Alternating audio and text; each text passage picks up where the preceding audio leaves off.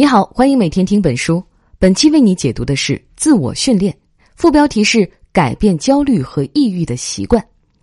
焦虑和抑郁是我们常听到的词，歌手乔任梁、香港明星张国荣都是因为这个病自杀的。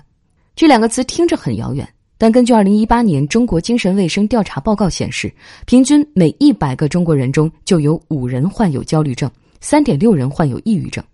他们可能就在我们身边，甚至就是我们自己。当然，有人会觉得治疗焦虑和抑郁的办法很多，比如药物、催眠、心理咨询等等。得病了就找医生，没什么难的。但真的是这样吗？本书作者就认为，仅仅依靠常见的那些疗法，要根治焦虑和抑郁是远远不够的。药物和医生只能是短期见效，没有办法根除病因。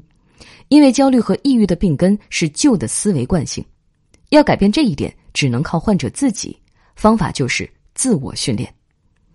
自我训练是一种由患者主动展开自我治疗的方法，就像通过跑步来强化肌肉一样。患者需要通过反复科学的练习，掌握自己的情绪和命运。自我训练的主要形式是自我交谈。书中详细讲解了自我交谈的各种诀窍，操作简单方便，效果也很明显。不仅是患有焦虑症和抑郁症的读者，对情绪低落的人也一样有用。本书作者约瑟夫·卢斯亚尼是国际知名心理咨询及治疗专家。他本人从小就患有焦虑症及抑郁症，所以他努力学心理学的最初动机是为了拯救自己。在经历了三十年临床心理治疗之后，他不但治好了自己的病，还治好了数以万计的患者。二零零零年，他将自己几十年心理治疗中摸索出来的成功经验总结为一个理论，就是本书的自我训练法。因为他操作简单，效果又比较明显，《纽约时报》就曾经称他是全新的开创式的心理疗法。他为心理治疗领域带来了清新的空气。好了，那介绍完这本书的基本情况，在今天的音频中，我要和你分享书中三个重要内容。第一个重要内容，焦虑和抑郁是怎么产生的；第二个重要内容，克服焦虑及抑郁的原理和前期准备是什么；第三个重要内容，怎样使用自我交谈的办法克服焦虑及抑郁。要用好自我训练这个方法。我们得先了解焦虑和抑郁的病根儿。那我们先来看看第一个重点内容：焦虑和抑郁是怎么产生的？单从外在表现来看，焦虑和抑郁完全相反。焦虑是对外应战，耗费精力；抑郁呢是对内逃避，停止努力。所以大家很容易就觉得这是两个完全不相干的问题，但其实并不是这样。焦虑和抑郁就像一个硬币的两面，很多患者都同时患有这两种症状。而且在不同的情况下，焦虑和抑郁会交替出现。其实这两种状态可以说是人类在演化过程中两种生存策略遗留下来的产物。科学家称之为应战和逃避。在进化的过程中，我们不具备闪电般的速度、锋利的牙齿，甚至都没有保护色。在大自然里，人类是一个非常弱小的物种，得以活到今天，甚至爬到了食物链的顶端，主要得益于我们的基因里有应战和逃避的本能。在遇到危险时，人类可以通过释放荷尔蒙和其他化学物质，调动身体的能量，更好的应对和躲避危险，免遭灭绝。这就是为什么人在绝境时激发的很多本能反应可以救命。然而，这种刻在基因里的生存本能，如果被一些臆想的、夸大的危险频繁调动，就会反过来损害人的身体及心理。应战模式如果频繁被错误的启动，就会变成焦虑症。而逃避模式如果不断被错误的启动，就变成了抑郁症。那放在我们生活中，为什么这两种模式会被错误启动呢？启动它们本来是为了缓解压力，是自我保护的一种方式。每个人在成长过程中都会形成一套自己的缓解压力的习惯，没有谁是活在完美的世界里，被完美的父母呵护长大的。所有人都伴随着或轻或重的不安全感，无法避免。儿童时期对创伤、误解、失败等情况的应对能力又差，而且也不太清楚是怎么回事儿，所以当儿童感觉到失控和受伤时，就会用发脾气、嘶叫、哭泣、闷闷不乐来缓解情绪。这都是一些最原始的缓压策略，可以让人觉得自己不那么脆弱。随着年龄的增长，每个小孩都会在反复的实验中形成自己独特的缓压方式。总用发脾气来应对的小孩，如果放任自由不加以控制，本能中的应战模式就很容易被强化成习惯性的焦虑；而总是默默流泪、闷闷不乐的小孩，本能中的逃避模式就很有可能不断发展，最终演变为另一个极端——抑郁症。很多患有焦虑和抑郁的成人，其实都是从未长大的孩子。他们在情绪失控时，其实是内心那个受伤的小孩跑出来了。所以，这些人在失控时表现的往往充满了孩子气。比如，儿童时期一焦躁就摔玩具的小孩，会在成人期选择砸手机。那个总被妈妈责罚而极度自卑的小孩，会在成人后因一次小失误而精神崩溃。那么，人为什么会产生不安全感？而不安全又为什么会导致焦虑和抑郁呢？这与一个很关键的动作有关，就是控制。当一个人觉得对眼前的一切失去控制时，就容易产生不安全感；而当一个人缺乏安全感时，就很容易觉得自己脆弱无助，并且希望可以重新掌控生活。作者认为，这种心理的根源可能是因为在我们祖先生活的年代，生活的失控往往会导致个人及家族的覆灭。要想生存下来，就绝不能软弱。所以从那时候开始到现在，人类一直讨厌失控的状态，而应战和逃避的危机策略，在人类的进化过程中被认为是可以重新找回控制感的。于是，焦虑的人会不断激发自己的应战模式。通过加大精力的消耗来提前应对未知的苦难，以求掌控生活。他们往往会反复的为如果发生什么什么情况，我要怎么怎么办去做准备。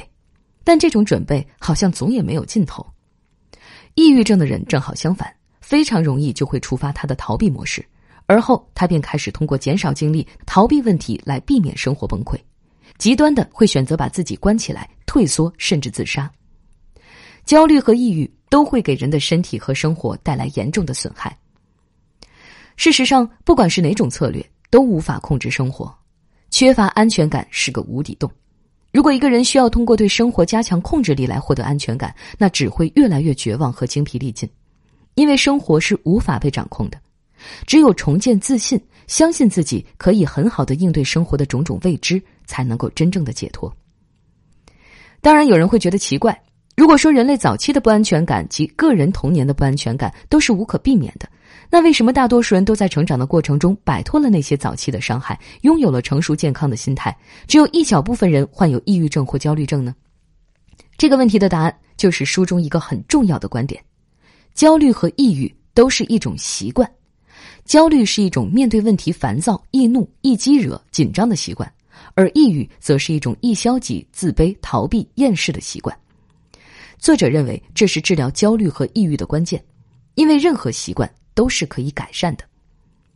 作者认为，儿童在面对早期创伤冲突时不能够很好的应对，产生不安全感，这是不可避免的。而伴随着我们的成长，身体越来越壮，认知能力也越来越强，对生活也更有掌控力。大多数人都会在实践中慢慢找回自己的自信，重建安全感，也就自然摆脱了儿时的心态。而有一部分人则放任自我怀疑、缺乏自信等破坏性的心态发展，并逐步强化，变成根深蒂固的坏习惯。因此，你的很多不安全感并不是真实存在的。你已经长成了一位强壮、聪明的成年人，足以应对生活的种种。是时候摆脱那些脆弱小孩的习惯了。好了，到这里我们讨论完了第一个问题：焦虑症及抑郁症产生的原因。它们源于早期人类及个人童年的生存策略。本身是一种有益的自我保护，但由于这种早期的不安全感激发了对生活病态的控制欲，于是形成了焦虑和抑郁的思维模式。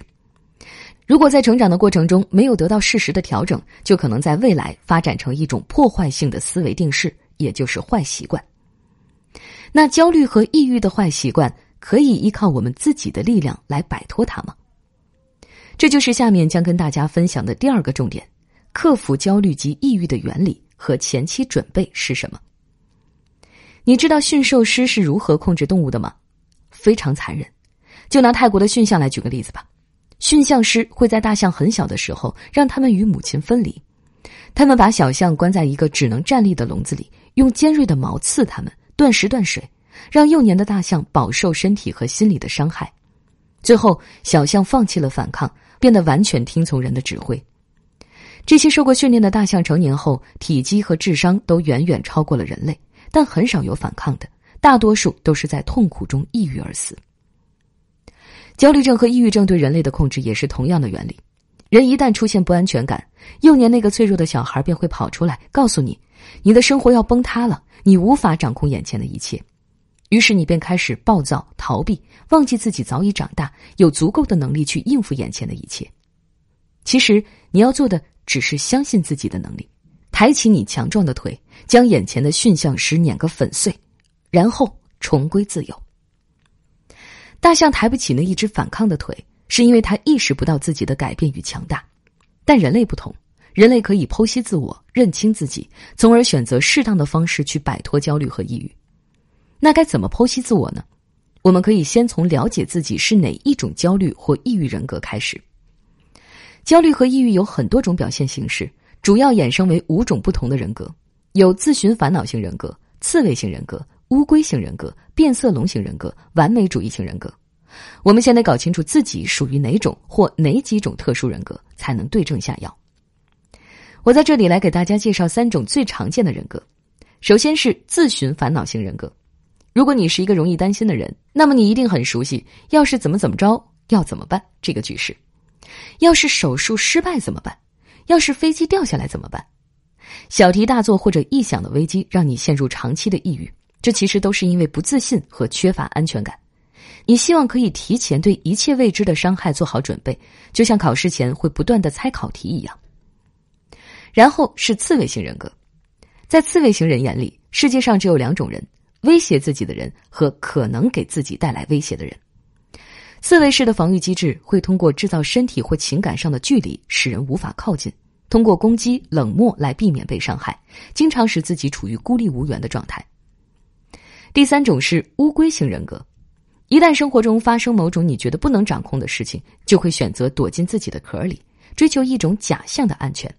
但实际上，这种拖延和逃避不仅不能缓解压力，往往还会加大压力。了解了人格类型之后，我们便可以开始剖析自我的第二步：了解自己习惯性的思维陷阱。思维陷阱是指你惯有的焦虑及抑郁的思维特点。如果你和很多人一样，有只要出现某种情境就会有掉入焦虑和抑郁陷阱的感觉，那么你现在要做的就是充分熟悉这个陷阱的特点，然后再好好的提防它。书里为我们介绍了几种常见的陷阱，接下来让我们记住他们的样子，这样他们一旦出现，我们就能够提高警惕。前面提到过，自寻烦恼型人格经常会问“如果怎么怎么着要怎么办”这个问题，这就是一个常见的陷阱。一旦出现，就要警惕自己陷入对将来的假想无止境的担心中。我本来应该也是一个常见的陷阱，它不断暗示你现在不够好，而你错过了曾经可以变好的机会。我觉得是一种自以为是的读心术句式。我觉得他不喜欢我了，我觉得老板看不起我。一旦出现，就要警惕。你的以为很可能是胡乱猜想，而不是真相。每个人都有一套自己的陷阱。可以在焦虑、抑郁发生时，及时的记录当下的想法，来摸清自己的陷阱特点。好了，刚刚我们聊完了第二个问题：治疗焦虑和抑郁的原理及前期准备。焦虑和抑郁是可以摆脱的坏习惯，我们需要充分了解自己焦虑及抑郁的人格类型及陷阱特点。不过，想要摆脱焦虑和抑郁，最关键的是要重建对生活的自信。用健康的、自信的自己去对抗内心的那个缺乏安全感小孩的控制。那到底该怎么办呢？我们可以开始准备应对方法了。这就是下面来跟大家分享的第三个重点：怎样使用自我交谈的办法来克服焦虑及抑郁。关于焦虑和抑郁的心理治疗法其实有很多，常见的有药物、催眠、心理咨询，但这些疗法都属于被动治疗，在短期内会起到一定的作用。但是这些方法的弊端也很明显，比如患者容易对药物或医生产生依赖性，结果反而使病症更加无法根治。要想根治焦虑和抑郁，只能从根本上改变旧的思维惯性，而想要改变思维习惯，就需要依靠患者自己的心理治疗。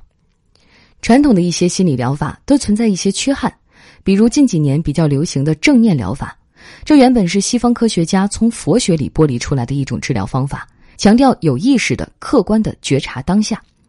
如果操作得法，确实可以缓解各类心理问题，但因为剥离自佛学，对练习者有比较高的情商和悟性要求，而且操作相对复杂，许多患者都坚持不下来。相对而言，自我交谈的可操作性就强多了。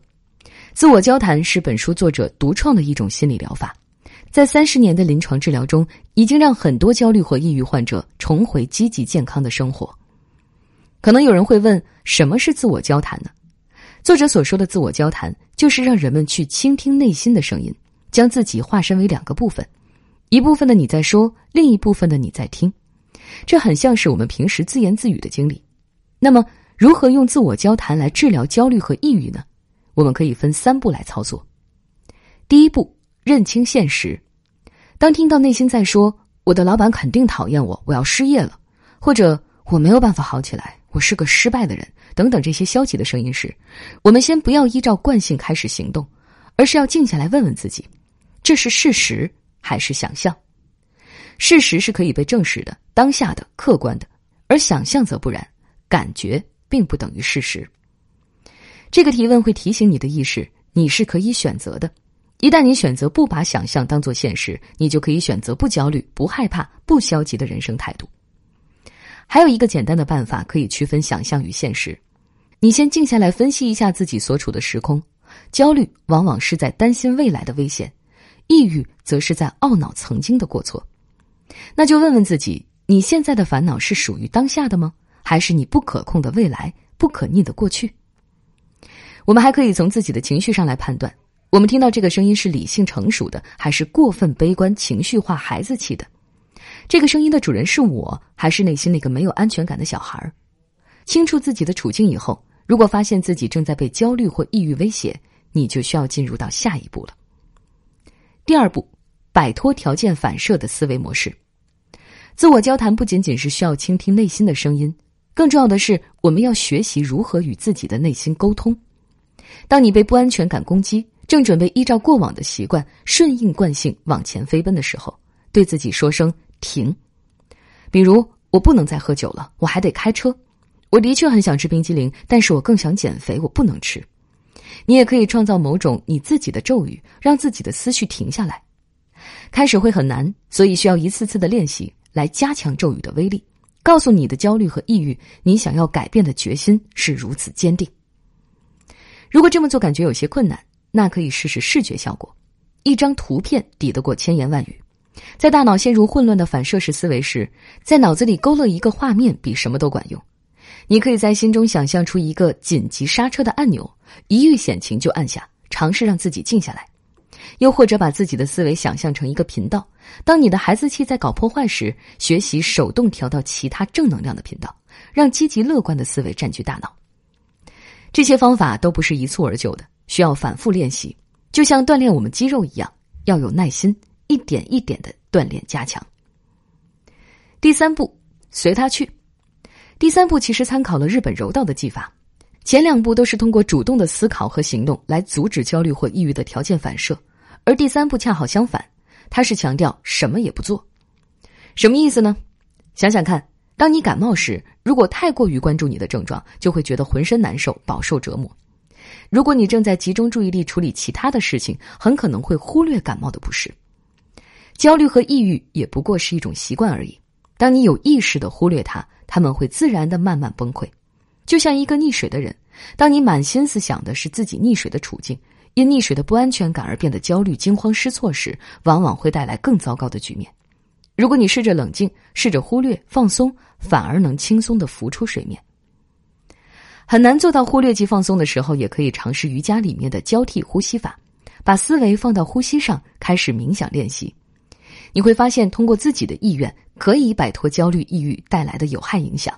你会明白一个终极真相：焦虑和抑郁都只是你自己的选择。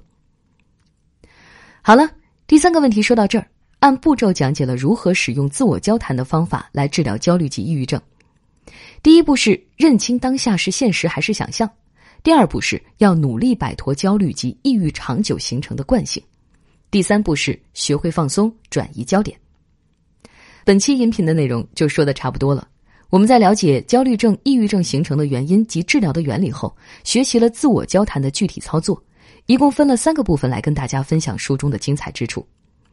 第一，焦虑和抑郁形成的原因都是由于不自信和不安全感催生了对生活的控制欲，病态的控制导致焦虑和抑郁，反复的实践又让它变成了一种根深蒂固的习惯。即使我们已经成长到足够强大，也还是在用儿时的眼光、习惯来看待所有危机。第二，克服焦虑和抑郁，就是一个重建自信、摆脱内心不安全感控制的过程。首先要充分的剖析自己，再对症下药，相信自己能克服这些坏习惯，以及相信自己能应对生活中的种种问题。第三，使用自我交谈的办法治疗焦虑症及抑郁症，具体分为三个步骤：认清现实、摆脱习惯、放松自我。虽然是简单易操作的方法，但需要大量的练习、反复的加强，才能取得最终的胜利。作者反复强调，童年是人一生不安全感的来源。也是焦虑及抑郁的源头。那么反过来说，我们就要更谨慎的、更有爱的对待儿童。现在虐童事件频频被爆出，背后的危害比我们看到的更为严重。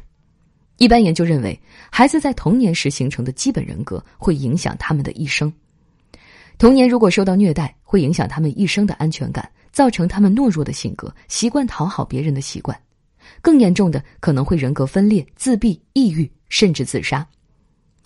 但是如果发现有人已经因为各种原因患上了焦虑症和抑郁症，也不要太过于惊慌。本书虽然强调了自我训练的重要性，但绝不提倡患者拒绝就医。治疗焦虑症和抑郁症往往需要心理治疗和药物治疗相互结合，两者缺一不可。其中，患者自身的自我训练属于心理治疗，起着关键的作用，可以治本；但药物和医生同样有着辅助的效果，可以治标。标本兼治。就能更好的治愈焦虑和抑郁的问题，找回自信阳光的人生。好，以上就是今天的全部内容。你还可以点击音频下方的文稿查看全文和脑图。恭喜你又听完了一本书。